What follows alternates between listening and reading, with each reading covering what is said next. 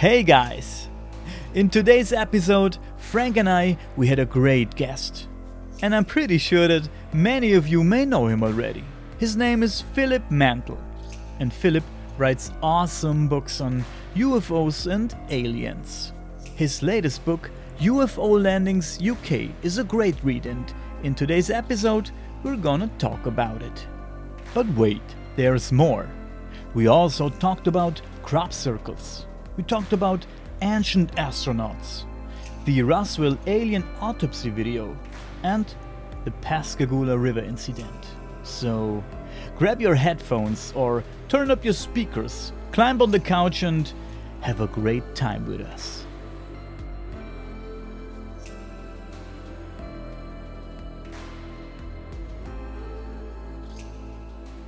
Could you tell me if the rate is higher in the last years of cases or if it was much higher in the 90s or something? Um, are right now much more cases than before or? Yeah, no, I think when, when you look at a study like this, because this goes back all the way to, you know, medieval times, UFO landings UK, there's accounts in there from days gone by. So what I've done, I then take it decade by decade. So we do the 1940s, 50s, and so on. Probably the busiest time for UFO sightings in the UK, and I'm sure it's a coincidence, was the late 1970s, which is just about the time I got my interest and I and started to join the subject. So I was fortunate that when I joined active UFO research, there just happened to be a lot of UFO sightings happening here in the UK. The busiest time, I think, anywhere ever in the world was in the, the sort of what we call the autumn of 1973, uh, especially across the United States. So why that is is, is another question. Uh, even today, now it's it's easier to report a UFO sighting because we have the internet and you know you just fill a form in online and send it off back in the old days when i started you had to you had to make an effort to, to report a sighting whether you reported it to a local ufo group to a local newspaper or I maybe understand, but you have to write Yeah, it down yeah. to go there. yeah and you couldn't like- just pick up the phone and ring someone you know now you just do a quick search and, i'll send it to them. So the fact that it was even more difficult in those days uh, makes makes the amount of sightings stand out. Some of the skeptics will say it's because in the late 1970s that's when the steven spielberg movie close encounters came out. But um, you know, I, I've never known anyone that reported a UFO sighting after going and watching the movie. Because I, because I, I asked them, you know, and that continued uh, from the late 1970s right the way through the 1980s. There were extremely busy periods for UFO sightings here in the UK. Uh-huh. And it's just so happened that's when I began my interest and my involvement. So I, I, w- I was lucky in that respect. Um, Was it so- with the crop circles similar in that time? well, the crops the crop circles came really hit the headlines in sort of early to mid 1980s. Uh-huh. There, there were some before that, but they didn't make the headlines. So crop circles came in the 1980s, long after Steven Spielberg's movie, and there are no crop circles in Steven Spielberg's movie anyway. And they were centred. I, I'm in. I live in uh, West Yorkshire, which is in the north of England. Uh, crop circles were mainly in Wiltshire and Hampshire in, in the south southwest of the UK. So a good a good few hours drive from where I, I live. But I, I, as soon as you mentioned crop circles, I think it was 1983, 84, somewhere around there. They appeared in a, a national newspaper here in the UK, a huge big feature on them, and they'd appeared in a um, a field in Wiltshire in, in in the in the West Country. Wiltshire was known in the 1960s for sightings at a place called Warminster, which wasn't far from where these crop circles had appeared. Uh, it was near a, a little place called Westbury. And on the hillside, they have one of the huge chalk horses carved out of the hillside. and the crop circles appeared in a in a field at the bottom of of, um, of the the Westbury White Horse. So a colleague and I literally just threw our our our equipment in a in a into the car the next day and drove all the way to Wiltshire. And it was a really hot day because this was the summer. We found the location. We, you know, we measured the circles. We photographed them. We even found one circle that hadn't been noticed before, and that's when they really took off. You know, when when they hit the headlines, uh, and of course they're still reported to this very day. Do you think these uh, things got something to do with with each other, the circles and the UFOs? Personally, I am I am very skeptical about crop circles. The reason being, I know one of the gentlemen who is an artist, but he, he's one of those that has um, hoaxed many of the crop circles. Well, we heard about a few of them. Yeah. Yeah, he's hoaxed many of them. Uh, and I'll give you an instance. There was um, um, a, a set of the, this crop formation uh, in near Leicester, which is in the middle of, the, of, the, of England. And it appeared, and the, the crop circle experts went there and investigated it and said, yes, it's genuine and it's authentic and all this lot. And then the people that faked it stepped out of the woodwork. And not only did they say we faked it, they actually filmed themselves faking it. Oh. Yeah. So they had evidence to prove it. And there was a big argument about, oh, no, you know, it's all made up and all this lot. But there was no way of telling the difference between what may, and I, I underline may, be a, a, the genuine article and the fake. Uh, so I, I took a skeptical approach. And for me, whatever the crop circles are, they are nothing to do with the UFO phenomena. I, you know, they are separate. So that was my only only excursion into crop circle land, and I'm glad I didn't stay there any longer. UFOs is, is a big enough puzzle to try and figure out. Right.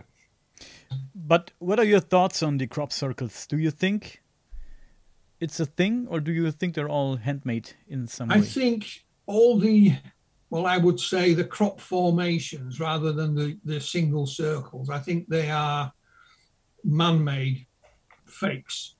Um, again, a, a gentleman in the UK called Paul Fuller, uh, he used to be part of the British UFO Research Association. Paul did a, um, a poll uh, in the areas where these crop circles were seen.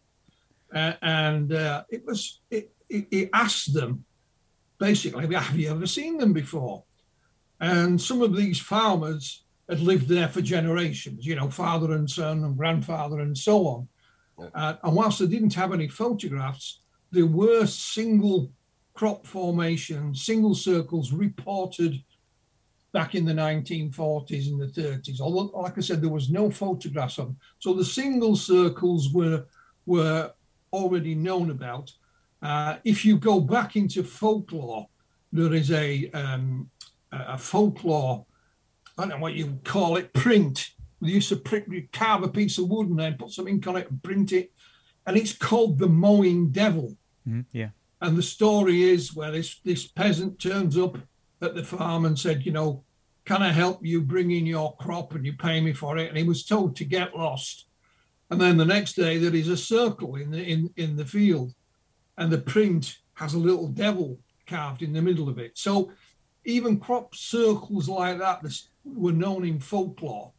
Uh, and then if we go back to the 1960s, there were one or two UFO cases allegedly that left a circular uh, impression in a cereal crop. But I think all the elaborate um, patterns and things like that are, you know, man-made. But that's just my opinion. I, I, I'm- you know, and that's it. I heard about this group. They claim that they can make a crop circle appear just by meditating and concentrating and focus on some kind of formation that they that they draw on a piece of paper and the next day they claim that the circle was there. Yeah. Well, good luck to them. Yeah. you, you heard about that? They claimed it, they claimed it worked. So Yeah. Well, yeah. It's it's like it's like the, we have um, a church, a, a registered church in the UK. I think they may even be international now. They're called the Aetherius Society. Yeah. and they believe that Jesus came Jesus came from Venus, I believe. okay, That, all right. You know, and they claim they have what's called a prayer battery. They pray into this device, and they claim that they prevented World War Three. Oh, so great. Maybe they did. Awesome. Um, Great movie story. Really. Yeah, we can all make claims, can't we? You know. yeah, Frank is right. Great movie story. M- would make a good a good uh, B or C movie. Yeah. So let me ask you this: What was the first book on UFOs you ever held in your hands and read? Um, it was um, one called UFO Study by Jenny Randles. Jenny is a well-known British UFO researcher and author. Um, she also was part of the British UFO Research Association for many years. Um, I think she's in retirement now. Uh, the first book that I wouldn't call about UFOs that I read before that was Eric von Daniken's Chariots of the Gods Great. uh, in paperback, and I was astounded by it. And whilst I don't agree with some of the claims made in the book, uh, I think what the book does, it teaches you to ask questions because that's what the book. uh, If you read Chariots of the Gods, it's got question marks everywhere. yeah. You know, everywhere. There's Yeah. hundreds of them. Yeah. So it's teaching you not to necessarily accept what you're being told, but to question it. It's not it's not saying that it's wrong, but just don't accept everything at face value. Uh, because if we did that, you know, science would never move on. Science doesn't move on just by just accepting things. Science challenges things. You know, I often say, people say, I don't like skeptics, don't like them. I said, well, hang on a minute. If you look at the field of aviation, two of the biggest skeptics were the Wright brothers Yes. because the scientific principle at the time was you couldn't fly in a, uh, you know, a machine-powered aircraft. It just wouldn't work. So uh, the Wright brothers at Kitty Hawk took off and sh- and showed that you could. They were skeptical of the science of the day, Yeah. And they proved it to be wrong Great. you know and, that, and there's many more examples a debunker is is totally different there's nothing wrong with being a bit skeptical Yes. in fact uh, it, we should all be a bit skeptical when it comes to these subjects Well, does it lead us to the question maybe that uh, UFOs are not understood science of tomorrow? yeah there's lots of theories about ufos i mean the most popular one the most romantic one is that ufos are spaceships from some other world and somehow they reach us here on earth Or the future uh, or parallel dimensions. Yeah, but there are topics. but there are others, as you're saying. What what's happened, I think, in the last ten or twenty years is we've we've learned more about our universe, and we've learned how big it is. It was much bigger. And this is the visible universe. So this is only bits we can detect.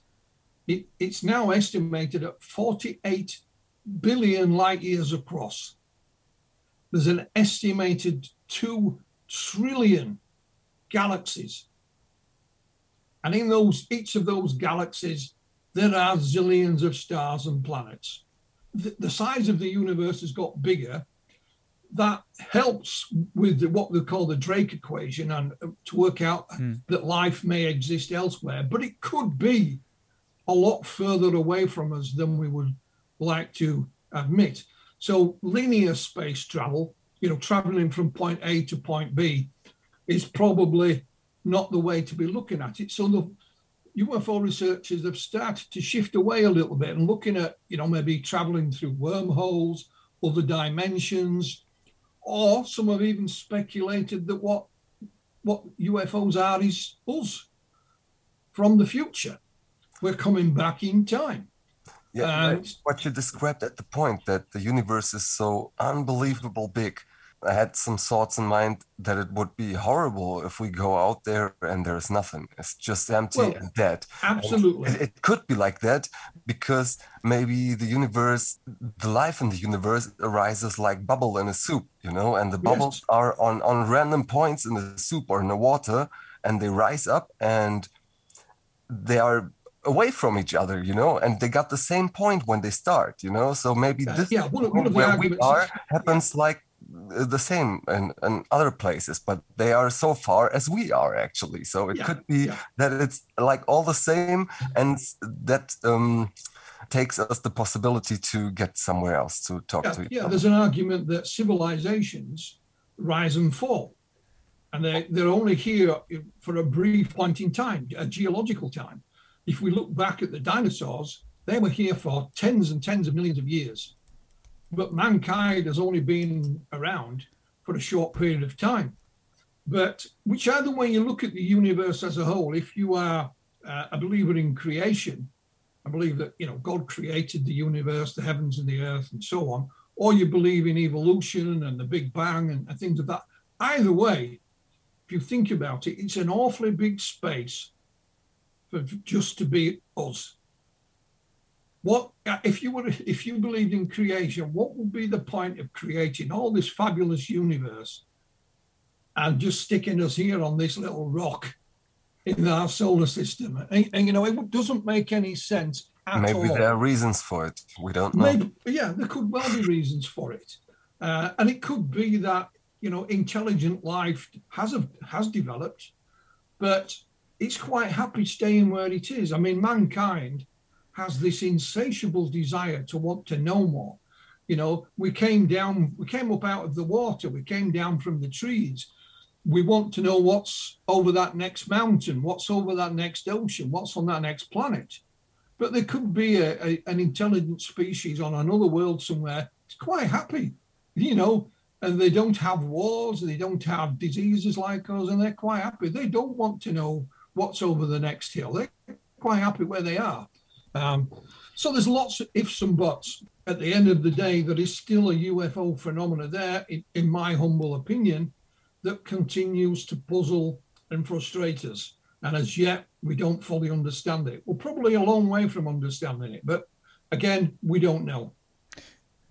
Sometimes I think maybe this planet and we are an experiment from someone, and he's looking at us evolving more and more and more. And at some point, he thought, this isn't working. We mentioned Eric von Daniken, and for those who are not aware of him, he's, he was originally from Switzerland. yes. and he postulated that what we've called gods in the past are in fact aliens from other worlds. He calls them ancient astronauts, and that they did indeed interfere in our evolution, either directly or indirectly, to enhance, you know, our progress up up the up the evolutionary ladder. Mm-hmm. And every now and again, they've come back to see how we're going on and maybe help us or maybe just observe us. And that maybe the UFOs are the ancient astronauts of yesterday, yesterday, still keeping an eye on us, you know, but not actually, you know, openly contacting our, our governments, our world leaders, whatever. Yeah. Uh, it's an interesting theory, but uh, it, it is no more than that, of course. Von Daniken is a great guy. He was on our show actually, not too long ago, and I had the chance to talk to him for uh, half an hour. He's a great guy. He's a humble guy. I talked to him about some of his topics, and we also talked about music. You know, he used to be a harmonica player, and so am I. And we talked about music, and I asked him if he thinks that aliens also like like or produce music. it was a great talk. What do you think? You you're skeptical when it comes to his theories. Yes, you you think it could be. I think I don't think it's impossible. Let's put it that way. I don't think it's impossible, but I don't think the evidence backs it up as as as as much as von Daniken and his followers would want us to believe. You know, I think the evidence is is hugely open to interpretation, and they have what's called confirmation bias. You know, Eric didn't come up with the theory of ancient astronauts. There were people before him who who uh, who looked into this aspect, um, but he, he was the man that popularized it Yes. uh, and has written books that have been translated into every language. Uh, I met him in, in the in the 1990s as well. He is a very nice, genuine gentleman. You know, uh, he honestly believes in what he's saying, and um, it would be fantastic if he was right. But as yet, there is no smoking gun piece of evidence that would would, would confirm his theory 100%. There are a few mysteries. The big pyramids. If you think about the people back then, not too long ago, before the pyramids were built, they were still in the Stone Age. I do not doubt that they built it, but I doubt they had the skills to plan it. Well, Maybe. I mean, you know, I've, I've been to Egypt, I've seen the pyramids, uh, and what we can do with pyramids is we can chart their evolution. You know, they didn't, the, the, the great pyramids at Giza were the end the pyramid building. They started many, many, many centuries before that and worked their way up until you eventually have the, the pyramids in Giza. So you can chart the, the rise of them. And um, they are a fantastic sight to see. They really are. And um, I don't know how they built them, but like you, I am convinced mankind did indeed build them. What is more interesting, I think, perhaps rather than pyramids, is the Sphinx. Yeah. Because the Sphinx isn't built it's carved out of the bedrock. So that is a is one was it's been patched up now. It's been you know it's but it was one piece of rock when Western civilization you know in the 1900s came across it. It was up, still up to its neck in sand, so it was in a depression in a pit. If you look at the walls of the pit in which the Sphinx is in, they are eroded. The walls of the enclosure are eroded and it's water erosion. There was a guy who was what was his name? Schoch, I think Schoch was his name, and he analyzed it pretty good. There was little arguments uh, that were good against it, so he put it pretty right to the point that uh, it should be much much older, older. something about 12,000 or about 12 and a half thousand years ago is mm-hmm. when that area had sufficient rainfall to cause such erosion, which of course was long before the pyramids were built, at, you know, long before then. Well, I think you can put it really easy, much, much more back in time, because you got a lot of structures underwater in the ocean. Hmm. Some of them actually there at Japan, you got really, really big structures. It's like a gigantic pyramid underwater. It's not actually a pyramid, but it goes up with steps and got big stones in it. And I mean, at which time this wasn't underwater. So you can put the limit really, really far back in time, actually, if the structures were over the water sometimes. So, yes. and someone built it because who who would build it underwater? No one would build it underwater. No so the structure was over water, someone built it, and then uh, it got fall into the ocean or the ocean got over it. And uh, maybe we can go back I know uh, something a number is right now in the scene of of um, archaeologists that they say the human is something about 250,000 years old. Like we know him right now, the human. So maybe you can put the structures at, at this point back in time, actually, because. I don't know. I w- I wouldn't perhaps go that far, but what I'm saying is it is an anomaly. You know, mm-hmm. the, the, it would appear that the Sphinx is much older than conventional archaeologists would have us believe. And this is what von Daniken told us to, to do in his book, to ask the question, you know, ask the question. Just don't don't accept everything you're told. Uh, because if we did, we'd never make any progress, would we? If we all, if we all sat down and agreed, we'd be still thinking the earth was flat, you know? but in Egypt, it was always hard in the last 20, 30 years to get some good data and things like that. So, yeah, well, you know, times have changed. Yeah. yeah. Let's come back to your book, UFO yes. Landings UK. That's why we're yes. here for. Yeah. For the most part. Do you have it uh, by your side? Can I you show it? copy there. Yeah, great. What a nice cover, by the way. I love the cover. Yeah. It's great. And what what happened, uh, Daniel, is in in um, in late 1978. I'd got an interest in the subject I'd always been interested in the paranormal. And I went with two friends to work in what was then West Germany, of course. And we lived in a place called Reinbek, which was about an hour from Hamburg, I believe, or thereabouts, something like that on the train. It was only a small town, but a nice place. And uh, we worked in this, this huge uh, factory. And we worked there over the Christmas period and into 1979. And it was my 21st birthday was approaching. So we decided to return home. And while I was in Germany, I, I, I can't speak a word of the, the language. I'm, I'm, I'm, dreadfully sorry. I, I phoned my mom and I said, Can you send me some books? So I could read on an evening. So she sent me a books, and they were all UFO books. So by the time I, I got back home, uh, I had a bit more of a, a bit more knowledge on the UFO subject. I used to live just outside of the city called Leeds in West Yorkshire. And Leeds, even today, publishes a, a, a, a newspaper every evening. It's called the Yorkshire Evening Post.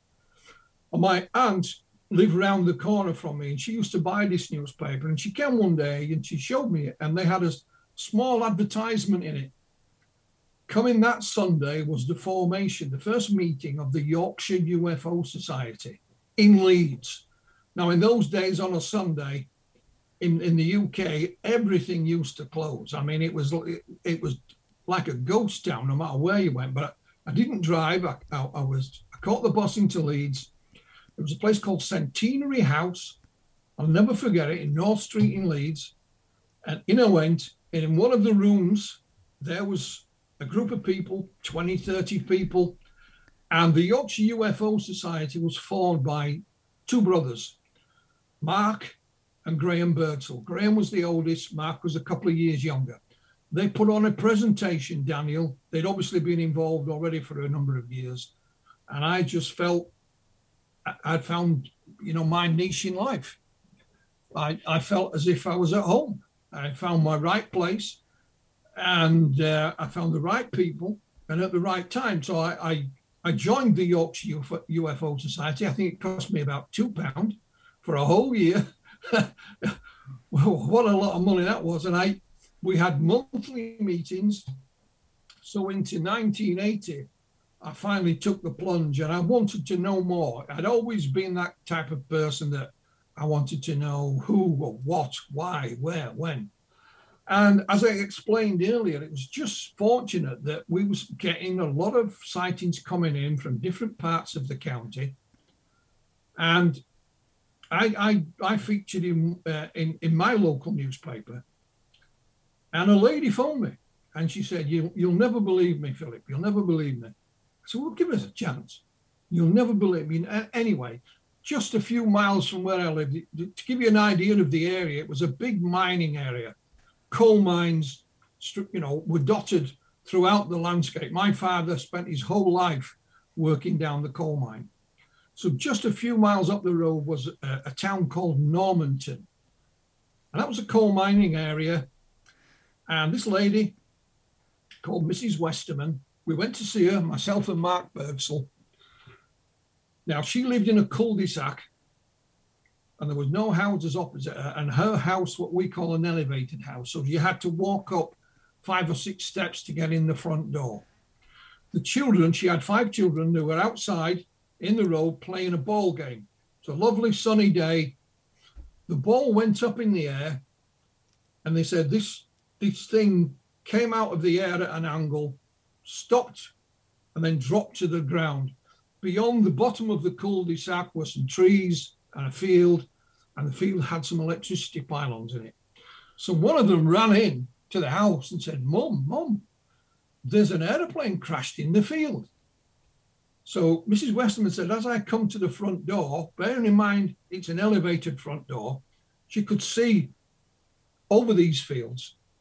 And she said, it wasn't an aeroplane, it was shaped like a Mexican hat.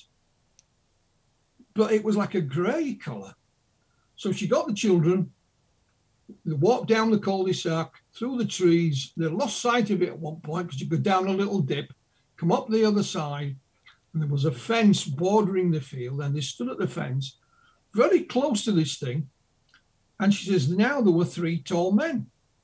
They were all in white. They had a visor over their face. They didn't have gloves on. They had mittens, and they were waving something over the over the ground. And one of the children wanted to climb the fence, but she held him back. At which point, these three tall men went to the rear of it.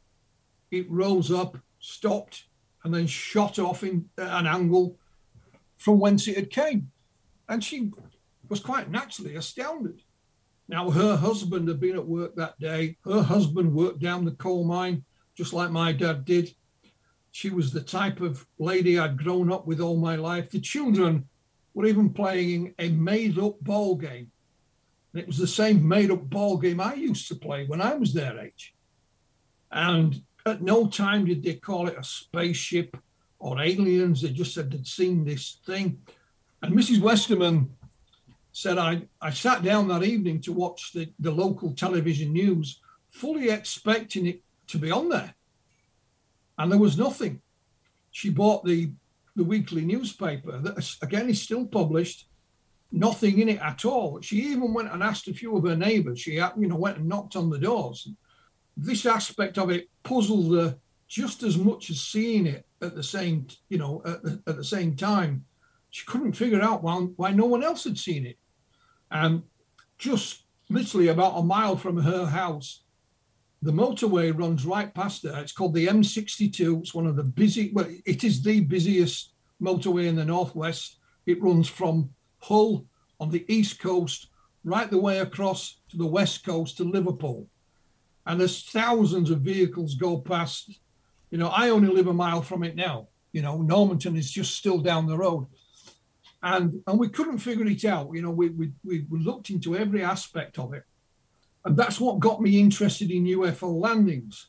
And which year was this? 1980. We'll jump forward in time. It was a couple of years back. I'd done a podcast for somebody, I, I don't know who, and for whatever reason, I didn't use this lady's name. She was called Mrs. Westerman. And I had an email from a lady in New Zealand. And she said, Philip, I used to live in the town of Normanton. I've now immigrated to New Zealand. Uh, what was the lady's name? So I emailed her back. I said it was a Mrs. Westerman. She says, You know what? My best friend was called Westerman and she still lives there, but she's changed her name now. She's got married. So she emailed her friend and her friend was one of those children that I interviewed all those years back. And I contacted her and she confirmed everything for me. We were about to meet when when the, the, the pandemic struck. So we never got a chance to meet face to face, but she confirmed it on email for me. So even today, you know, they still remember what happened. And, and that's what got me interested in UFO landings because I went on to learn about the work of um, the late Dr. Allen Hynek. And Hynek used a phrase called high strangeness. And in other words, the more peculiar these cases were, the closer you got to the, ob- you know, the observers got to the object, the less likely they were to misidentify it. As UFO researchers, we know that most UFO reports that we receive, and I mean most of them, have a conventional explanation. Doesn't matter whether you're here or in Austria or Germany or Timbuktu, the same rule applies. But there are a few that at the end of the day that stand out. And, and these are the ones that, in my opinion, stand out because they are very close to it. You know, the, they're less likely to misidentify it. This wasn't a helicopter, it didn't make a sound.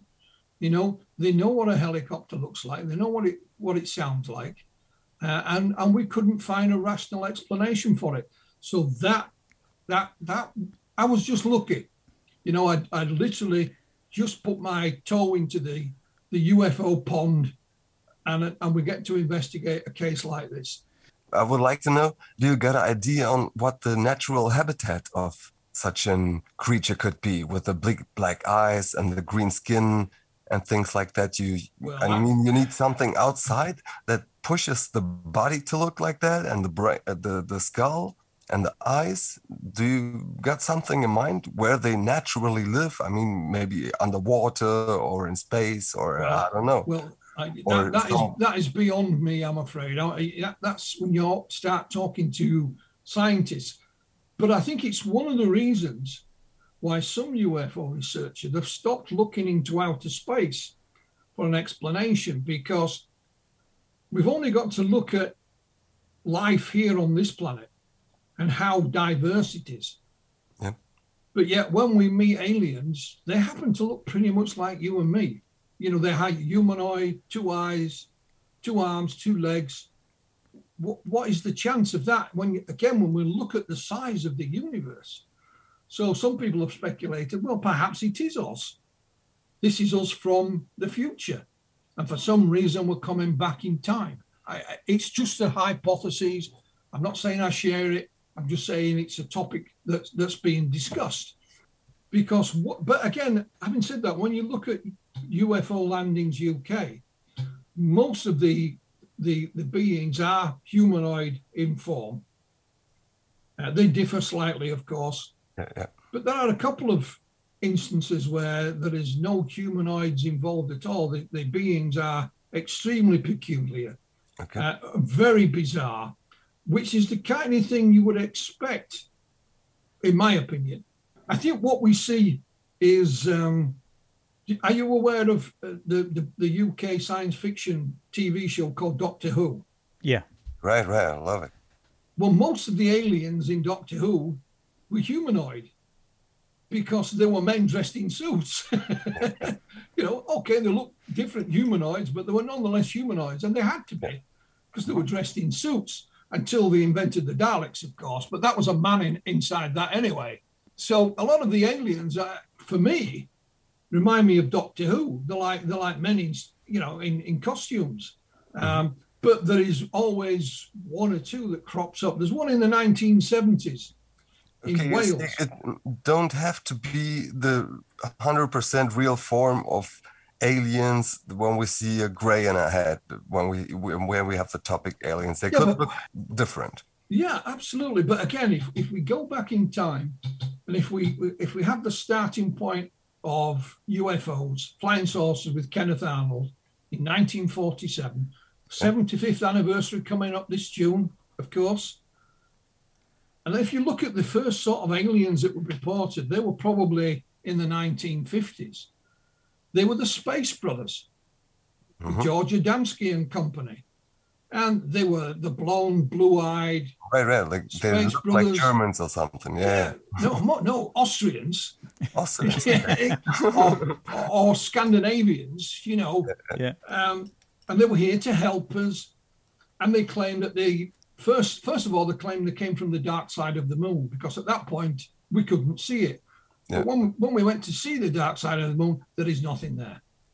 Then they said, oh, well, no, they come from, you know, Venus. Well, when we learned how, how hostile Venus's atmosphere is, they said, well, no, they come from somewhere. And, and now they're even further away. right And then the creatures themselves developed. They changed in the 1960s. Betty and Barney Hill, with their 1961 uh, encounter, did not see the little grey guys. Mhm. They were similar to them, Yeah. but they were not the little greys. They even had a uniform on okay with a little cap. An interesting case. Betty and Barney Hill. It's, it's an interesting It- case. Yeah. So you you get, and so as the decades go by, the the the, the flying saucers, the UFOs uh, evolve, as do the descriptions of the creatures therein. Uh, what we get now, of course, is a lot of reports of the flying triangles. In the last few years, that's changed because of the United States Navy videos of the Tic Tac. and the You know, foo the- fighters coming back too Yeah, so the the phenomena, whatever it is, as is evolving um, throughout the decades. And if you look at my book, UFO Landings UK, because I I go through it decade by decade, you know, you you rather than mix it all in, you'll be able to see how it evolves and things change. That's just a, a natural part of the book. I haven't written it like that on purpose. It is just the way it is. Uh, doesn't it look next? like a series of technology like the galaxy a50 and then the a70 and then the a20 pro isn't isn't it the same in bes- better versions or in other versions or Well, i don't know people claim that there are multiple alien species visiting the Earth. okay you know, I, I said, well, how, how did they find us? Uh, we make a lot of noise, probably. We're pretty loud out there. We, we, yeah, we may well be, but you know, we've only been putting out radio waves for what 120 years or so, something like that. Yeah, but So- light too, and a lot of stuff that we've Yeah. blown out there. Yeah, but we have we, we haven't really made a noise in the neighbourhood compared to the size of the neighbourhood. But even if we had and one lot find us, how would all these other different species find us? It, for me, it doesn't add up. And not only that, when they do, they look pretty much like you and me. You know, and I've, uh, so I don't know. I don't know. But it, it's it's uh, still open for speculation. But my book does show how things changed down the decades. Yeah. Why it changed, why it evolved is a different matter. But they do change and will continue to change. Mhm. If I, if God willing, if I'm still here in another 10 or 20 or 30 years, I'll be able to look back on interviews like this and say, well, you know, was I right or not? Have things changed since then? Has the has the phenomena evolved somewhat? Are we getting different types of UFOs and different types of beings being described now? Uh, if I was a gambling man, I'd, I'd put a few pound on to say that that was exactly what's going to happen. Mm, Let's say it's real and they landed here. Don't you think, Philip, that we can get some contamination problems? Wouldn't it be the first thing that happens that they get sick or we get sick? Well, I would say the more likelihood is that they get sick because Yeah. if you look at all the ailments that we have around the world, and we've just Hmm. on our way out of a, a new one, although an, an old new one kind of thing with with, with the pan, with the coronavirus pandemic. You know, we're kind of used to them. We've had pandemics before, of course. Um, you know, the Great Plague in, the Middle Ages wiped out half of Europe. But Cool. maybe they get some uh, crazy bacteria inside of their systems that would kill us in a few seconds, you know? Well, Can- the, the very fact that it hasn't would suggest that it, it's, it's not there because people have come into contact with these beings. They claim to have met them, they claim to Right, have right. been abducted by them, but they're still alive, fit and healthy, and it hasn't wiped mankind out. It is Uh-huh. something, if we genuinely, it, it, it's why, if you think back to our own technology, when the astronauts first went to the moon, Yeah. when they came back, they were put in quarantine just in case there were any, you know, any bacteria on the moon that might do us harm. It's pretty much like when when the invaders from the west went to, you know, South and North America Mm. With the various diseases that we carried, wiped out whole populations because they had never encountered them before. Yeah. But there is no sign of that happening with with the beings from these so-called flying saucers, these UFOs. If we continue to explore the universe and go further and further, it's something we should be aware of. yeah, right. Mm-hmm. In your book, are there many reports of actual contact? Not only landings and sightings, but, but Yeah. contact, yeah? Yeah, I mean, uh, last year I'd made um, a TV series that was broadcast here. Nothing to do with UFO landings, but a, a local man contacted me and he said, I've got something I want to show you. It was my wife's grandfather. Uh, he was, as I told you, this area was a big mining area all around the north of England, further up. He was a mining engineer, long since deceased. But what he'd done, he had printed, he'd written his own memoirs and only had them printed. He had 10 copies just printed out, just for members of the family. The memoirs were broken into two parts. One was his early life, how he grew up as a youngster, where he went to school, and so on. And the second part was his life as a mining engineer. This gentleman said the second part as a mining engineer is extremely boring, you know, unless you like mines and engineering. But he said the first part, right the way in the middle of it, is one chapter, and it's the biggest chapter in the whole of his memoir, and it is called The Encounter. And in the early part of the 20th century, I don't have the, I'm hopeless at remembering dates, so please forgive me. This gentleman was only about eight or nine years old at the time, and he lived near Manchester. And him and his friend had decided to go to a local park. But when we say local, in those days it was a few miles away, so they had to walk to it. So they're walking th- through this location. It's all detailed where it was. And they come across a clearing, and there is a an object on the ground. Know, it's a cigar-shaped object on the ground, and it opens up, and there are these humanoid beings that look both in dress and appearance almost like uh, Asian. Maybe, you know, like uh, from uh, India or places like that. They had a like a almost like a, a small turban on. And they conversed with them. They were invited into this thing. They were shown around it. They come and said, well, you know, and off they went. So this wasn't just seeing something, you know, in a field you know, half a mile away, and, and off it went. So I, I, was allowed to copy this particular encounter, uh, and, and, I wrote an article all about it. So there was, you know, interaction, conversation. And, this chap said, you know, he met his wife's grandfather. He met him, met him before he died. He said he was just a normal, everyday fella, you know, worked in like half the country did around here, worked in the mining industry, him as an engineer. And it was a it's a fascinating incident, guys. It really is. And um, what to make of it, who knows? But it wasn't the little grey guys, you know, that the, he saw.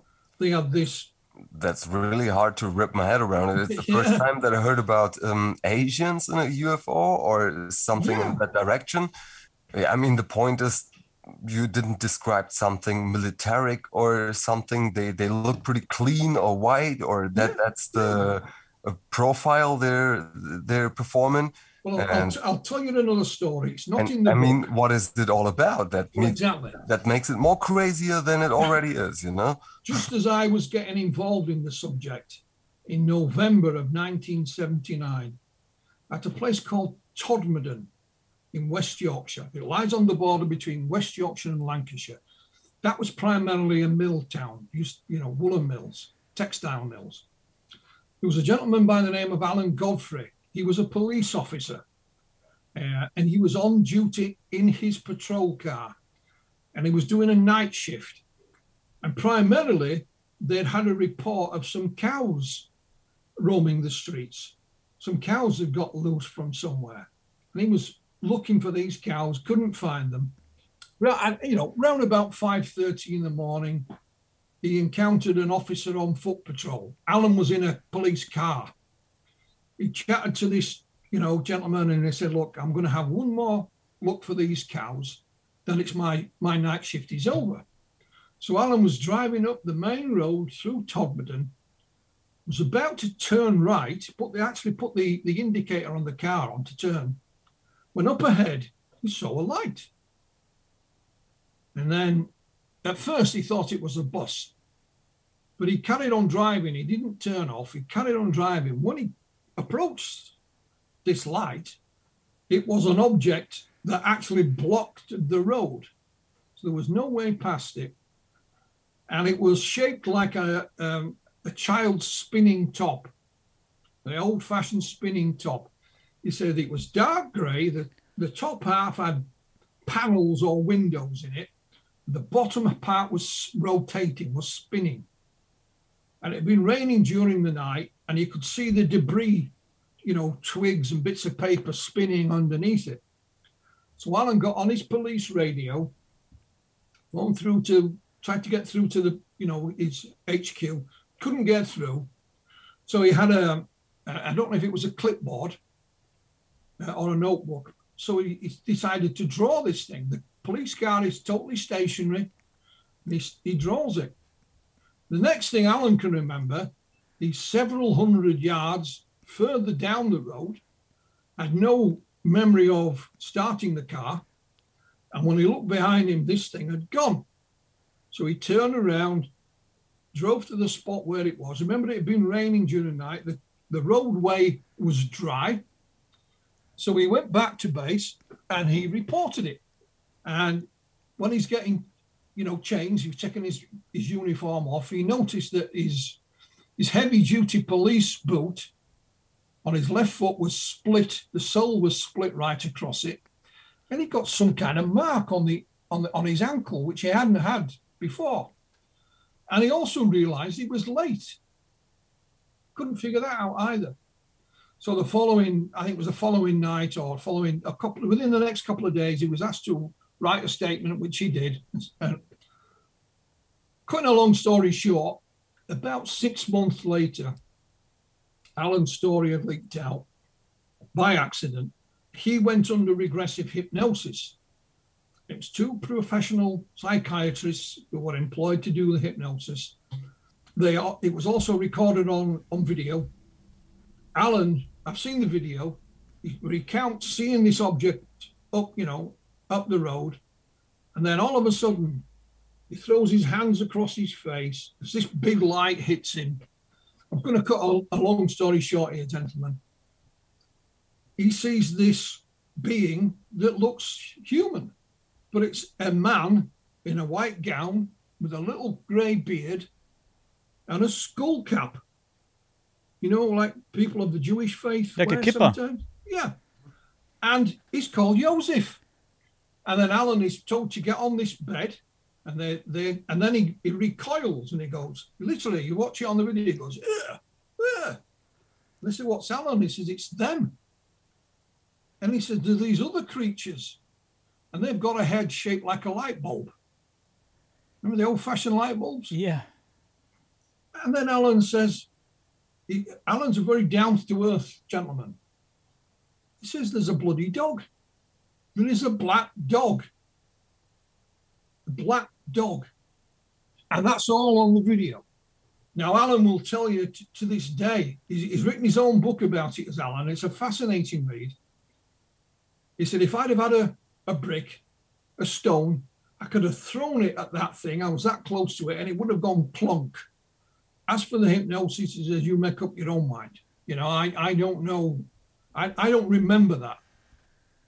You know, I, I know what, what I've seen on the video, but I, you know, and it is very, very peculiar indeed. And Alan has never really changed his story. Um, you know, there was no other witnesses to it, which is unfortunate. He, he eventually lost his job uh, as a result. He, you know, he had commendations as a, as a police officer and uh, but this human, human-looking being called Joseph. These strange-looking creatures with like a light bulb head and a dog. I mean, make of it what you will. It is very, very strange indeed. I've yet to No, no, come in some across. way, it, it f- just feels to me like a, a false memory or something. who Maybe knows? it's hard to imagine that it could be like that. So It fits the time traveler theory. So, Well, well, I don't know. I'm Maybe- just saying, and and it's you know Alan has been well accepted by the UFO community. He's not a hoaxer or anything like that. Like I say, eventually it cost him his job. He, he was eased out of the police force as a result. yeah, well, there was a detail that I know in, in that story. Actually, that sentence where you said, um, "If you could throw a brick or a rock at it, and it would make clonk," you know. and I know that sentence from somewhere. I'm deep in that kind of topics, and that shows me it, it is like he said. Yeah, he Well, I'll- saw I'll you- what he he told. Yeah. give you a different example. In my book, UFO Landings UK, there's a, a gentleman by the name of Mr. Warren. Now, I, I interviewed him in the 1980s, but his story goes back to 1942 during the war. And he was stationed in the south of England and he'd been out for the evening to a dance, a local dance away from the barracks. But he was in uniform and he was worried because he was late getting back. And he's, he's hurrying along. As he's approaching the barracks, there are some fields uh, adjacent to it. He encountered this humanoid being that was just standing there in this suit. It had a box on its chest with the light going up into its face. Uh-huh. I don't know if you ever did that as a child. You got a torch and put your Yeah. put it under your chin. It makes all your You're right. face look weird. And he said behind it there was this bell shaped thing on the ground, which was also illuminated. And similar to Alan Godfrey as a police officer, Alan said if, if I had a rock, I could have thrown it at it, it, would have gone clunk.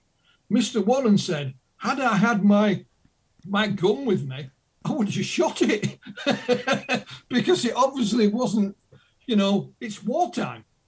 You know, and what he did, he rushed back to the army barracks, and one of his friends was still awake, and they let him in through the window, so he didn't get into any trouble.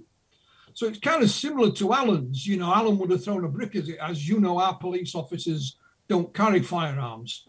Uh, and this is a, a, you know a military man on his way home from a dance, so he's, he's unlikely to have his sidearm with him.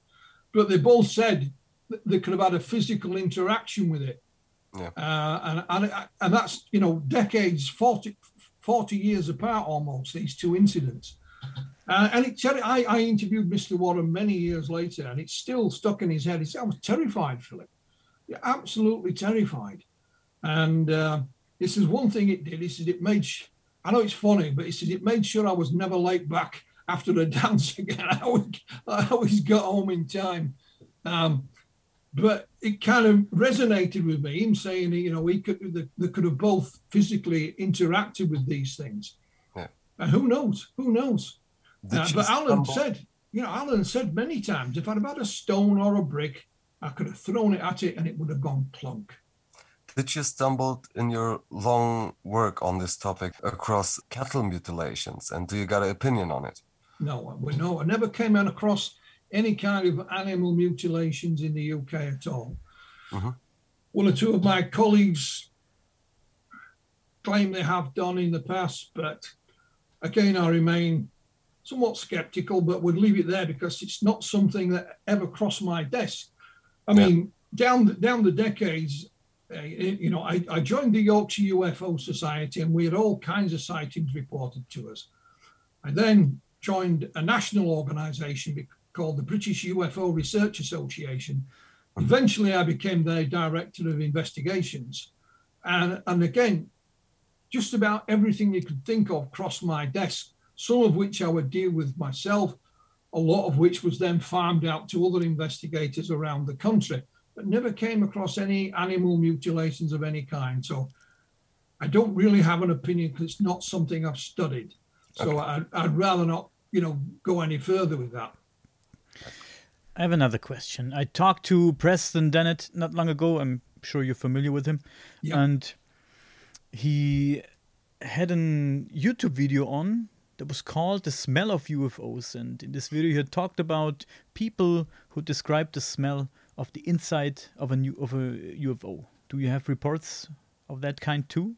Yeah, I, it's a question I've started asking uh, after many years of not really bothering. But it go, we had another famous sighting in the late 1970s, this time in Scotland, uh, a place called Livingston. And it was a, a forestry worker uh, called Robert Taylor. Mr. Taylor was a well respected man in his local community.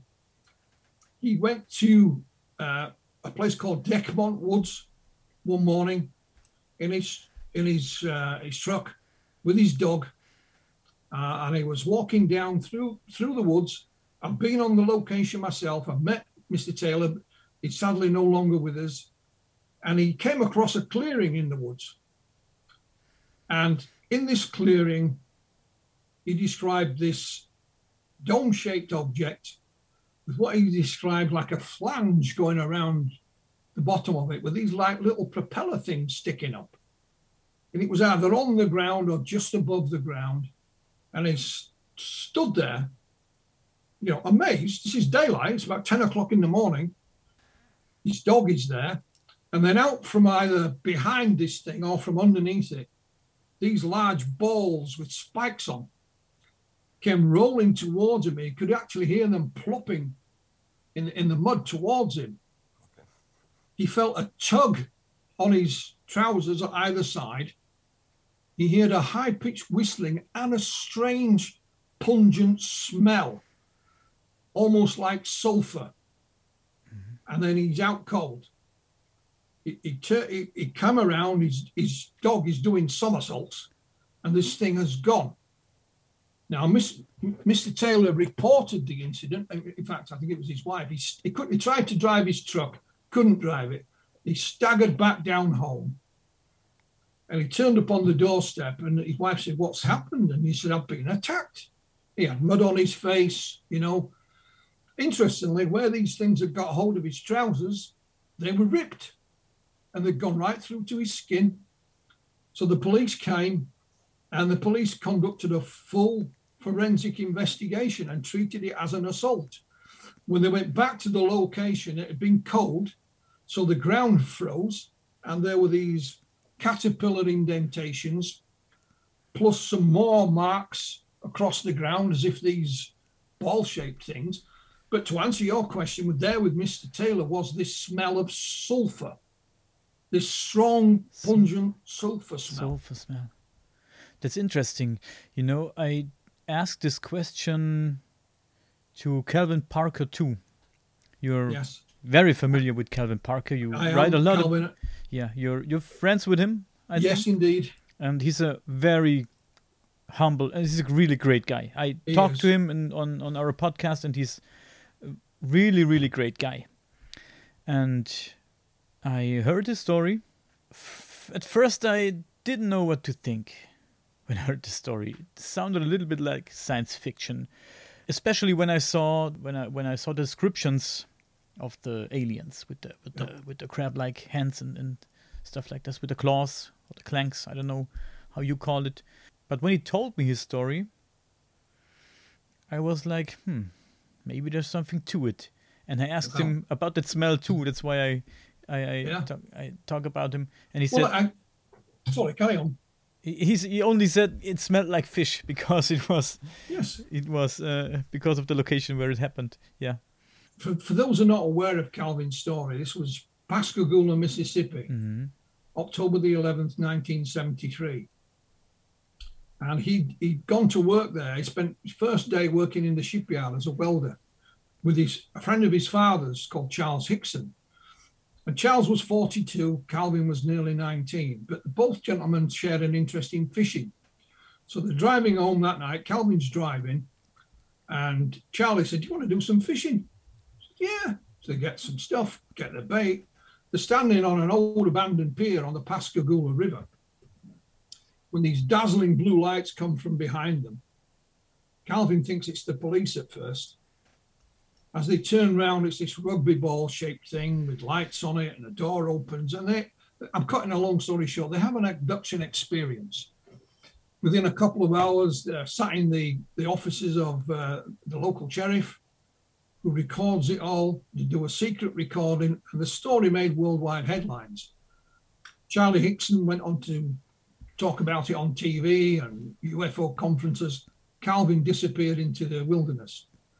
And he re-emerged in 2018 when I published two of his books in 2018 and 2019.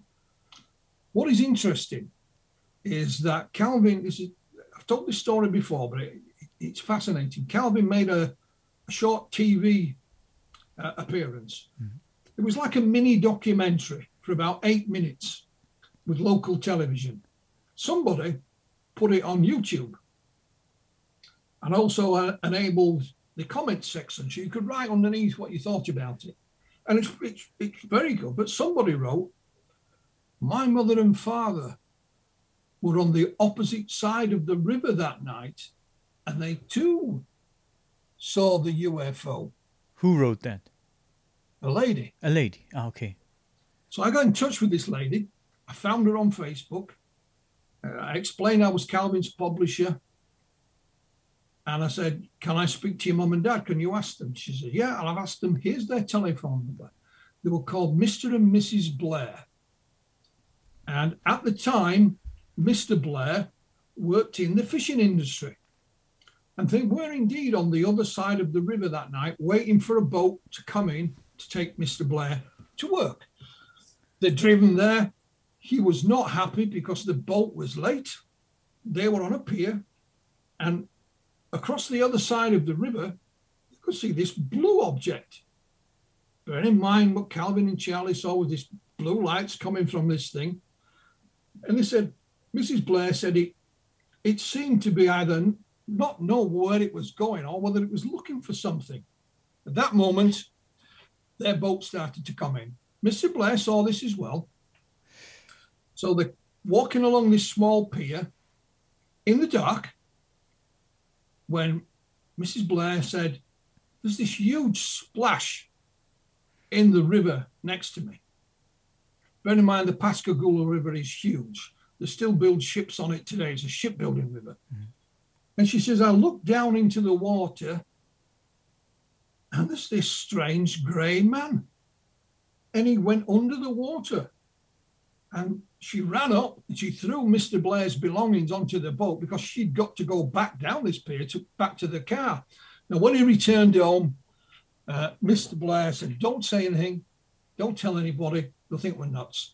They saw Charlie and Calvin's story on the TV, and Mrs. Blair said, You know, I'd, I'd often wondered if something similar hadn't happened to us. Now, I spoke to Mr. Blair, and he said, I saw the humanoid too.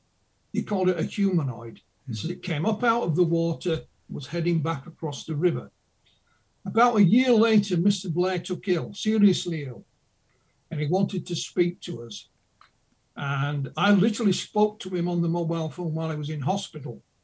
He recounted his own uh, close encounter experience that involved both him and his wife. Sadly, some months later, he passed away, but not before telling both us, my colleague, Dr. Irena Scott, who I've worked with closely on this, and of course his wife. His wife was angry at him, Daniel, because he had never told her the full story before. He just said, Don't say anything, people will think we're nuts. Oh. You know, so this was the first time I'd even told her in full. And of course, it involved her. Mrs. Blair said to me when I first spoke to her, it was on the phone, she said, I could, I could, I could see something out of my peripheral vision over it, but I just can't make it out what it was.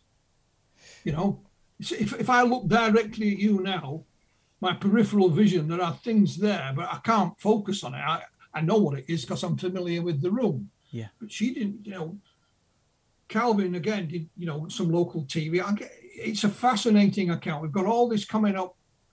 Dr. Irena Scott and I in a new book next year, because that will be the 50th anniversary of the Pascagoula case. Another example not do you quite. think his sickness uh, got to do uh, with the encounter? No, he, no.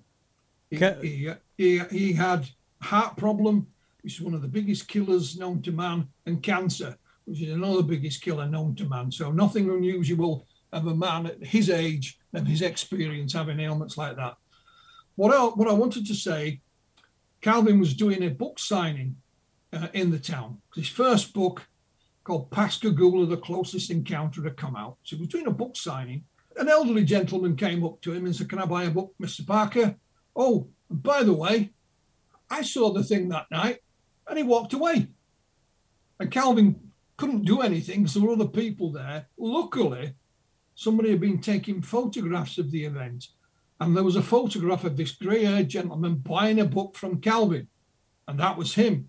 So I put it on on uh, social media, and um, somebody at the local library said, "Oh, I know, I know who that is," and they got his permission to give us his name and his telephone number. He was called Mr. Lewis Lee, and he was working in one of the shipyards on the other side of the river that night, and he was a crane operator. And he said, "Philip, my my crane crab is cab is about." 10 or 12 feet off the ground. He says, and as soon as I got in it, I could see this thing out over the river. He says, It's the damnedest thing you've ever seen. I can't do a Mississippi accent, gentlemen. I'm, I'm sorry. And he said, I watched it for about 10 minutes. And then my colleague down below shouted because he got something on the end of his crane, like, you know, please watch what you're doing up there. words to that effect. So he said, I had to attend to that. And when I look back, it had gone. You know, and we have since tracked down numbers and numbers of, of other first-hand uh, independent eyewitnesses who were in and around this area on, on that night of October the 11th, 1973, also saw something extremely bizarre. And it would seem that the epicenter of what was, was taking place was the encounter with Charles Hickson and Calvin Parker. And all of our work on that will be out next year. Haven't heard about that. Yeah. Just- So there you go. It's fascinating. There's a whole new You know- drive to the story. That's great. Yeah, I mean, you know, Calvin is as honest as the day is long. Sadly, Charles Hickson died in 2011, so we're not able to speak to him. But Charlie was very vocal about what happened to him, so there are recordings of him talking about it. We mentioned Eric von Daniken. Eric von Daniken went to see Charles Hickson at his home. I paid him a visit, and I have two photographs sent to us, sent to me by uh, von Daniken's assistant that he took on that visit. One is just of Charles Hickson, the other is of the the site where the encounter took place. And he wrote about it in one of his books. Which one I don't know, but he, he did he did write about it in one of his books. So Von Daniken uh, talked to Calvin, Yeah. No, no, Charles Hickson. Uh, Charles Hickson. Sorry. Yes. Yeah, excuse me. Yes. Excuse me. Yeah.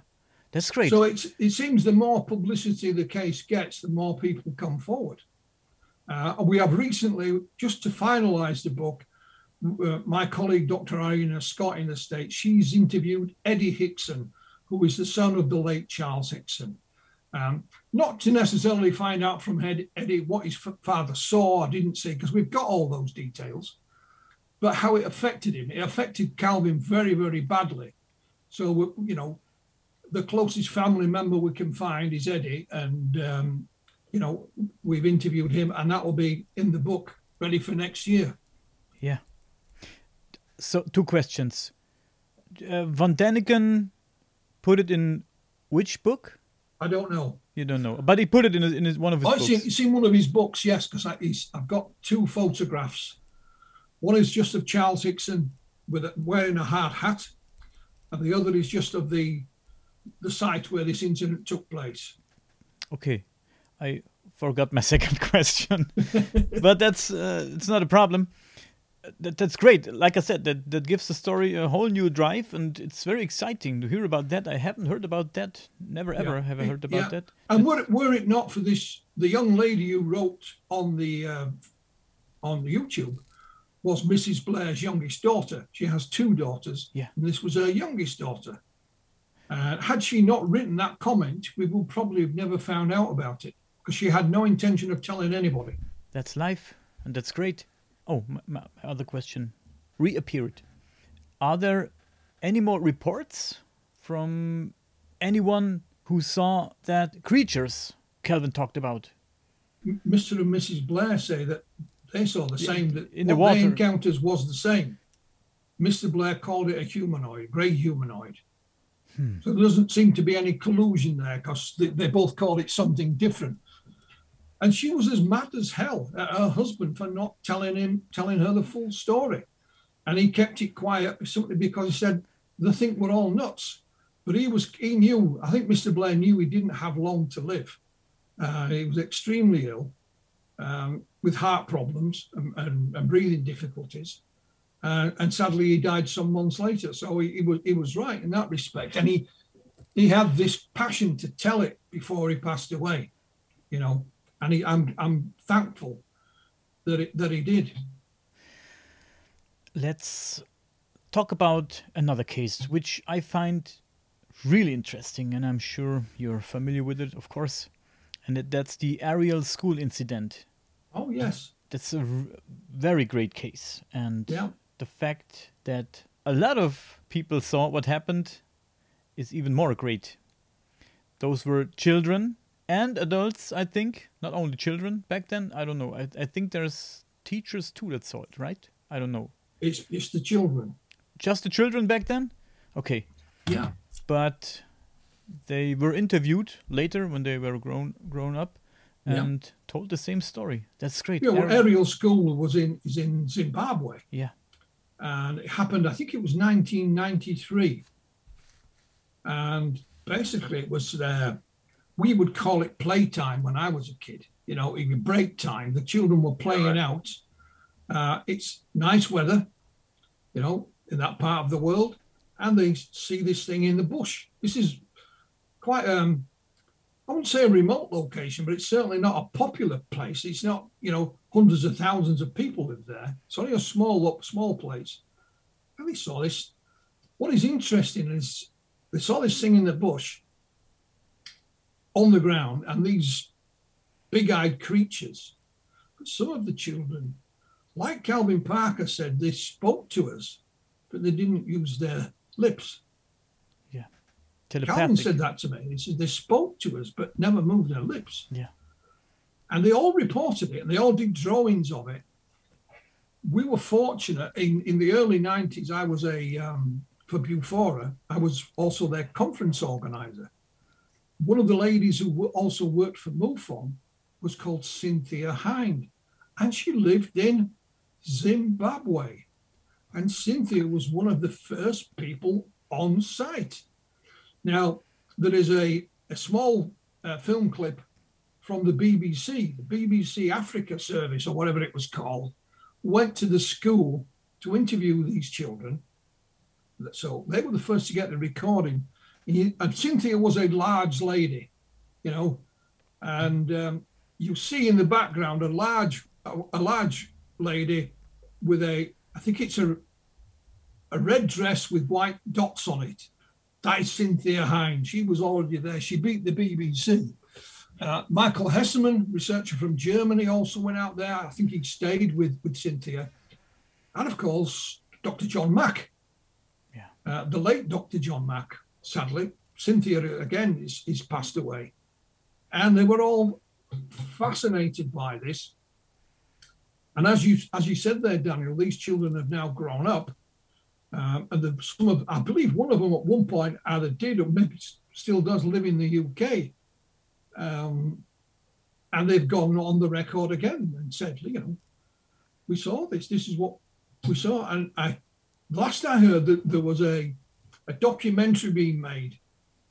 I think it's simply called Ariel the Ariel phenomena or something along those lines. And i think they've finally raised enough money to make it and it should come out later this year. Oh great. Um, so that will be that will be interesting to say but it's a case like that is not unique. In my book ufo landings uk we have a similar case. Uh, in the i think it's the early 1970s in wales where all the school children see this thing I've even got the um, copies of the original drawings in my book that the children did at the time. And uh, it's at a place called Broadhaven in Wales. Uh, and, and they all saw it. They were all, you know, at playtime, break time. And they've all done these amazing drawings. The drawings, copies of them, incidentally, are also in the files of uh, the Ministry of Defence at the National Archives in Kew. So it even made its way to the Ministry of Defence. Not that they did anything, but that you know they have copies of them. Somebody took the time to send them, if nothing else. And it's a fascinating case. I think Preston, you mentioned Preston Dennett. I think Preston's done a book all about school or children sightings, if I'm not mistaken. Or, or, I'm, I'm, pretty sure it's Preston, all about schoolyard encounters. Mm-hmm. So, is whilst, that a coming topic to fill a book with it, or? are there so many cases of that kind? Yeah, yeah. yeah. I mean, I mean, that's you know, there's one here in the UK that I'm aware of. There's the Ariel school. There may you don't need that many for it to fill a book, but um, what I found, I mean, I've lectured all over the place in the past, gentlemen, but some of the best lectures I've done were at schools because the children don't have the vices that we adults have. They haven't, they've not had the time to develop them. And I, you know, I often found that the children asked some of the best questions rather than the adults. So, you know, it's a fascinating aspect of the whole phenomena. Here you have a sort of semi-rural location, if not rural, in Zimbabwe, in Africa, of all places. It will be the last place you probably think that a, you know a whole school of, of children would report seeing UFOs and aliens. Right, it um, happened in the middle of nowhere. Yeah, a, a chap called uh, Shane Ryan in Australia uh, has also dealt with a case there. I think that happened in 1966, again, with a whole school and I believe one of the teachers as well saw this thing. It's fascinating. So that there are perhaps more of these schoolyard encounters than we're aware of. I, I, you know, we can't, as researchers, be expected to know everything everywhere. It's just not Right, right. possible. But it's amazing once you start digging. Uh, the, the the place in Australia, of course, is called Westall.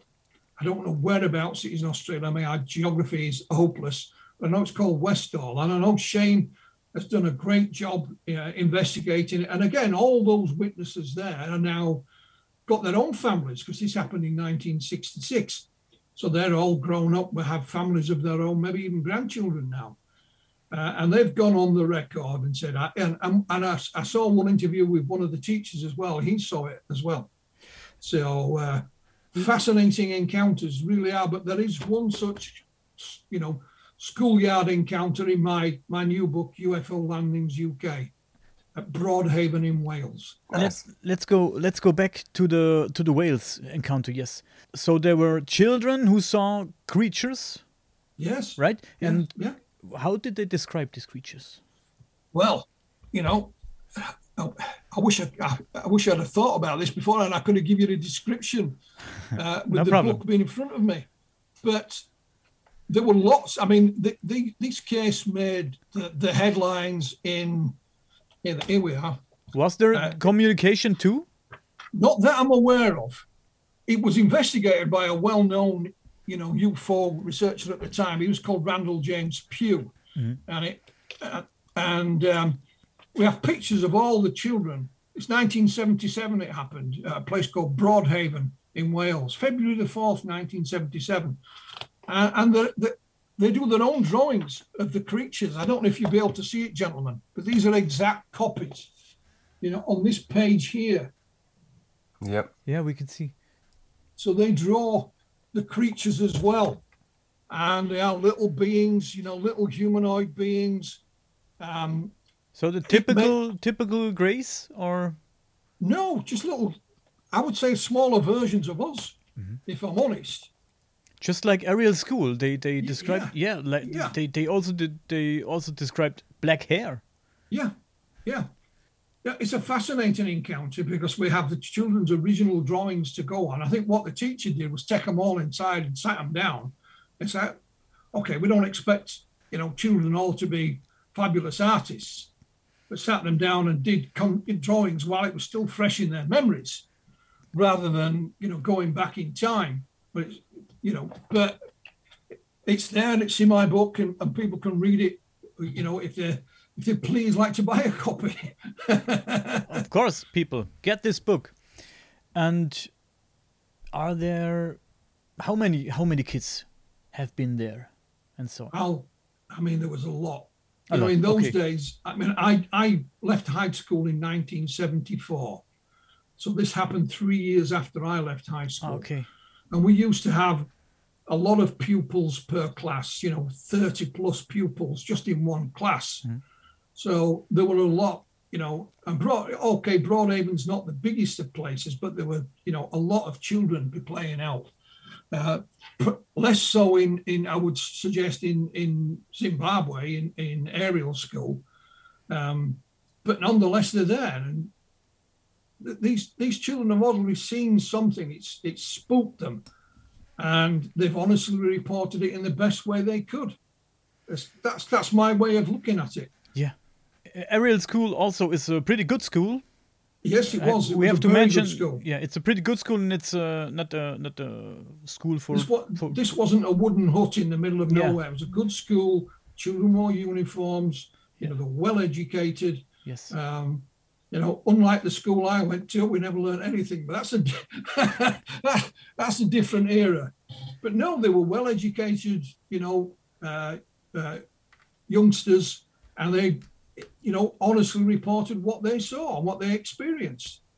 And I really do hope the the Ariel phenomenon documentary finally gets made and um, and we all get to see it. It will be fascinating. I've seen little little bits, but you know they're a little taster. I hope they get to finish it this year. Um, and that reminds me as well, we're also working on a documentary on Calvin Parker's encounter on all the other witnesses, and we hope to start that soon. Okay, we can meet again if you want, if you got the documentary ready.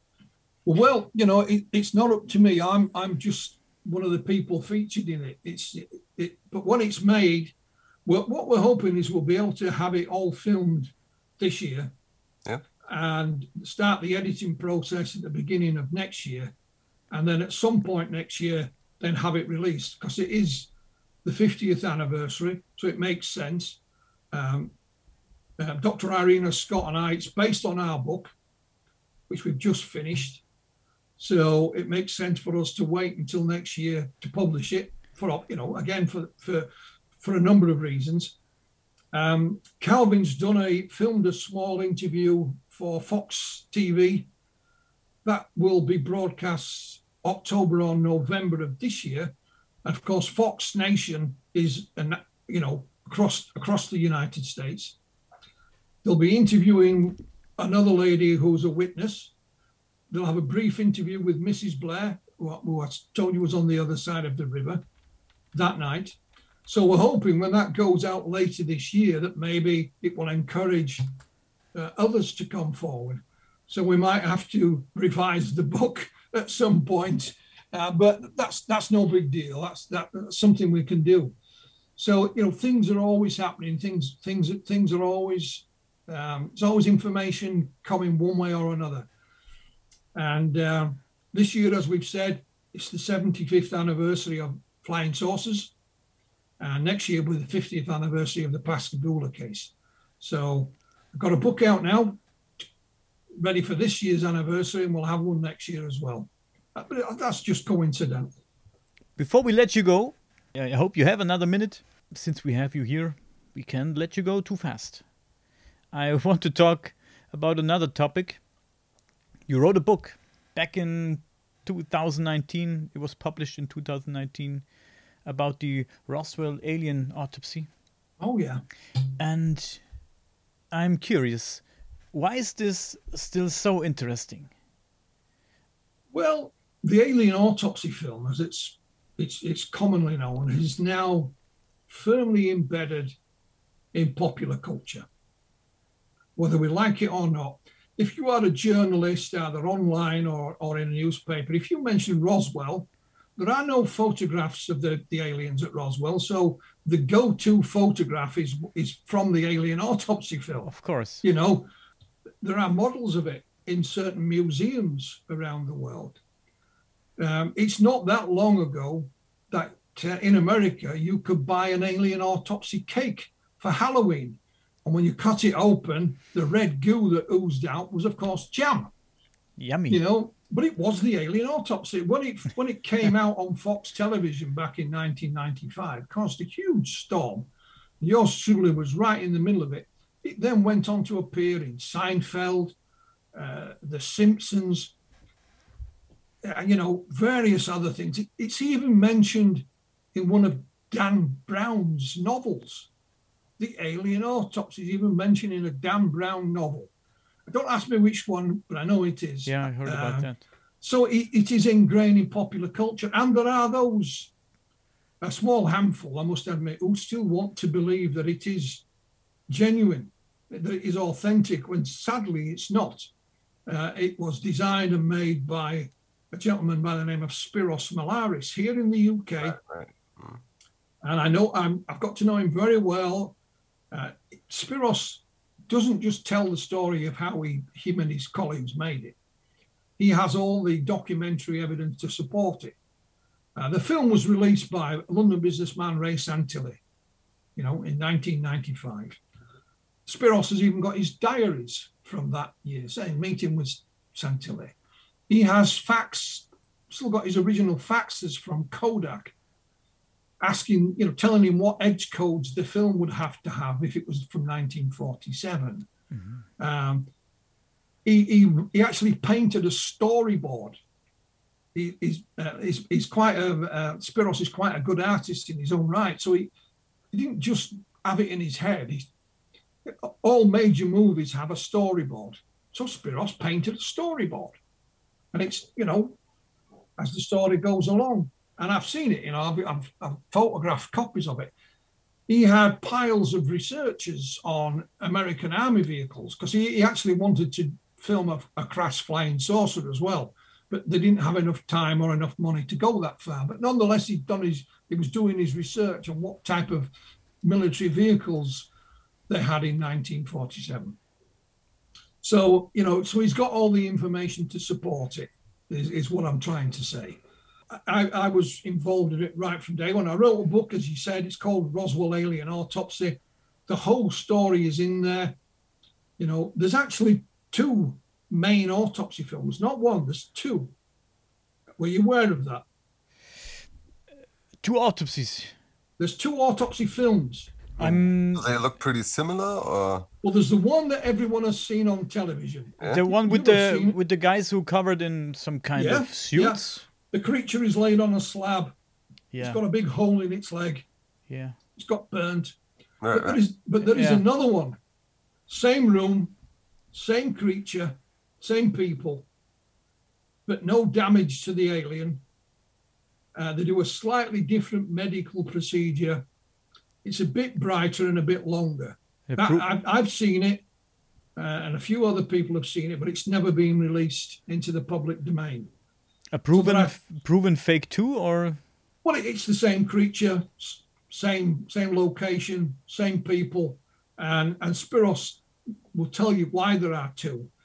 Um, when you when you when you see well, you won't see it, but the the other one, um, they actually make a mistake on it, and it's a, a, a medical mistake which they didn't realize until they'd got it finished. So had they shown the other one, immediately they would have been able to point to it and say that's a fake because the, the medical practitioner wouldn't have done X, Y, or Z. Mm-hmm. They left this creature on the slab and they said, right, we still have the, the mold. We'll make another one tonight and we'll film it again tomorrow. They'd run out of money, so Spyros had to pay the crew to do it. They came back the next day, take the thing out of the mold, and there's a problem with it. It's got a hole in its leg. It had a, a um, an air pocket in it, so they have to improvise. So that's why you see the creature with a hole in its leg.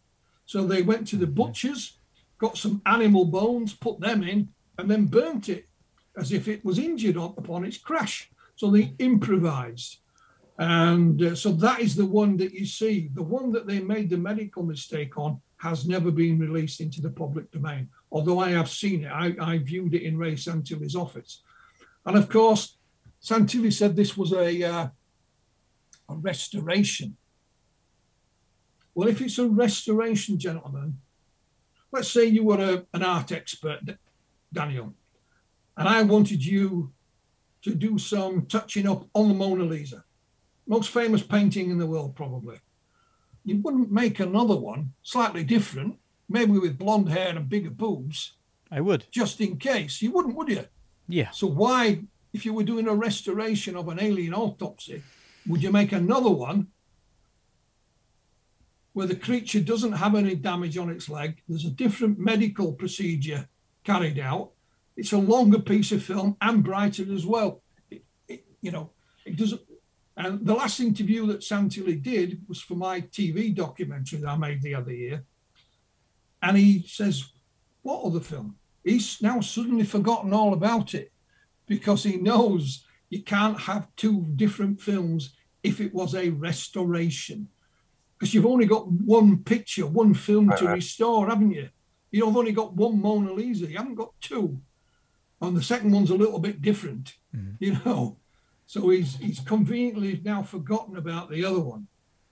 Um, but it's there. I have seen it, as have others. Uh, my wife saw it. She was sat next to me when when we saw it. So it's a it's a long story. It's a large book. It's Roswell Alien Autopsy, but it's all in there. Um, you know, there's copies of original letters and faxes and all kinds of stuff in it. And um, if you're interested in the the, the alien autopsy film and the saga behind it, maybe that's a book for you. Uh, we will have a look into it, of course. And we will also have a little raffle at our podcast and give away one or two of your latest books. Oh, thank you very much. UFO Landings UK, which I find very interesting. Like I said, we will have a little raffle, and whoever is interested, only in Germany, I have to say, unfortunately. yeah, unless, unless of course, Nicholas at Knife Media decides to publish it in Germany. Yeah. He may well do. You never know. Yeah, I'm, I'm pretty sure about that because it's a great book. Thank you. There's so many more questions on my list, but we're also we're already uh, two hours in almost, and at some point we have to do have have to do a cut. So let's say thank you for being our guest. Thank you, Philip. Uh, my pleasure, gentlemen. It really is my pleasure. I can assure you. Thank you. Maybe we can meet again and have another talk. It was great talking to you. I'm sure we will have another talk, Daniel. I, I, I, I, in fact, I know we will. That is great. Thank you. Next time in German, maybe? You learn some German? yeah, guten Tag. Guten Tag. That's pretty good already. That's oh, pretty. Alles klar. Let's start. Alles klar. That's great. So, it's it's strange. English speaking people are for English speaking people. It's very hard to learn German but the other way around, it's not that hard. Uh, as a German, I have to say, it was not that hard to well, learn English. I, I, I, have to remind people that the first settlers that ever settled in the UK, long before we had towns and countries and all this, we were of Germanic origin. There was no such place as Germany then. So we are, we are all related in some frame, way or shape or manner. Yeah. And I, I, I, I in my time in Germany, found it a, a, a lovely country it has some of the best beer in the world and some of the greatest sausages. And sadly, sadly, I have to admit this, gentlemen, the football team is far better than we've ever been. But, you know, and and I wish you all a good evening and uh, may God bless. Same to you. Thank you very much. Please stay with us for two more minutes. And for everyone else, we say thank you. See you next time.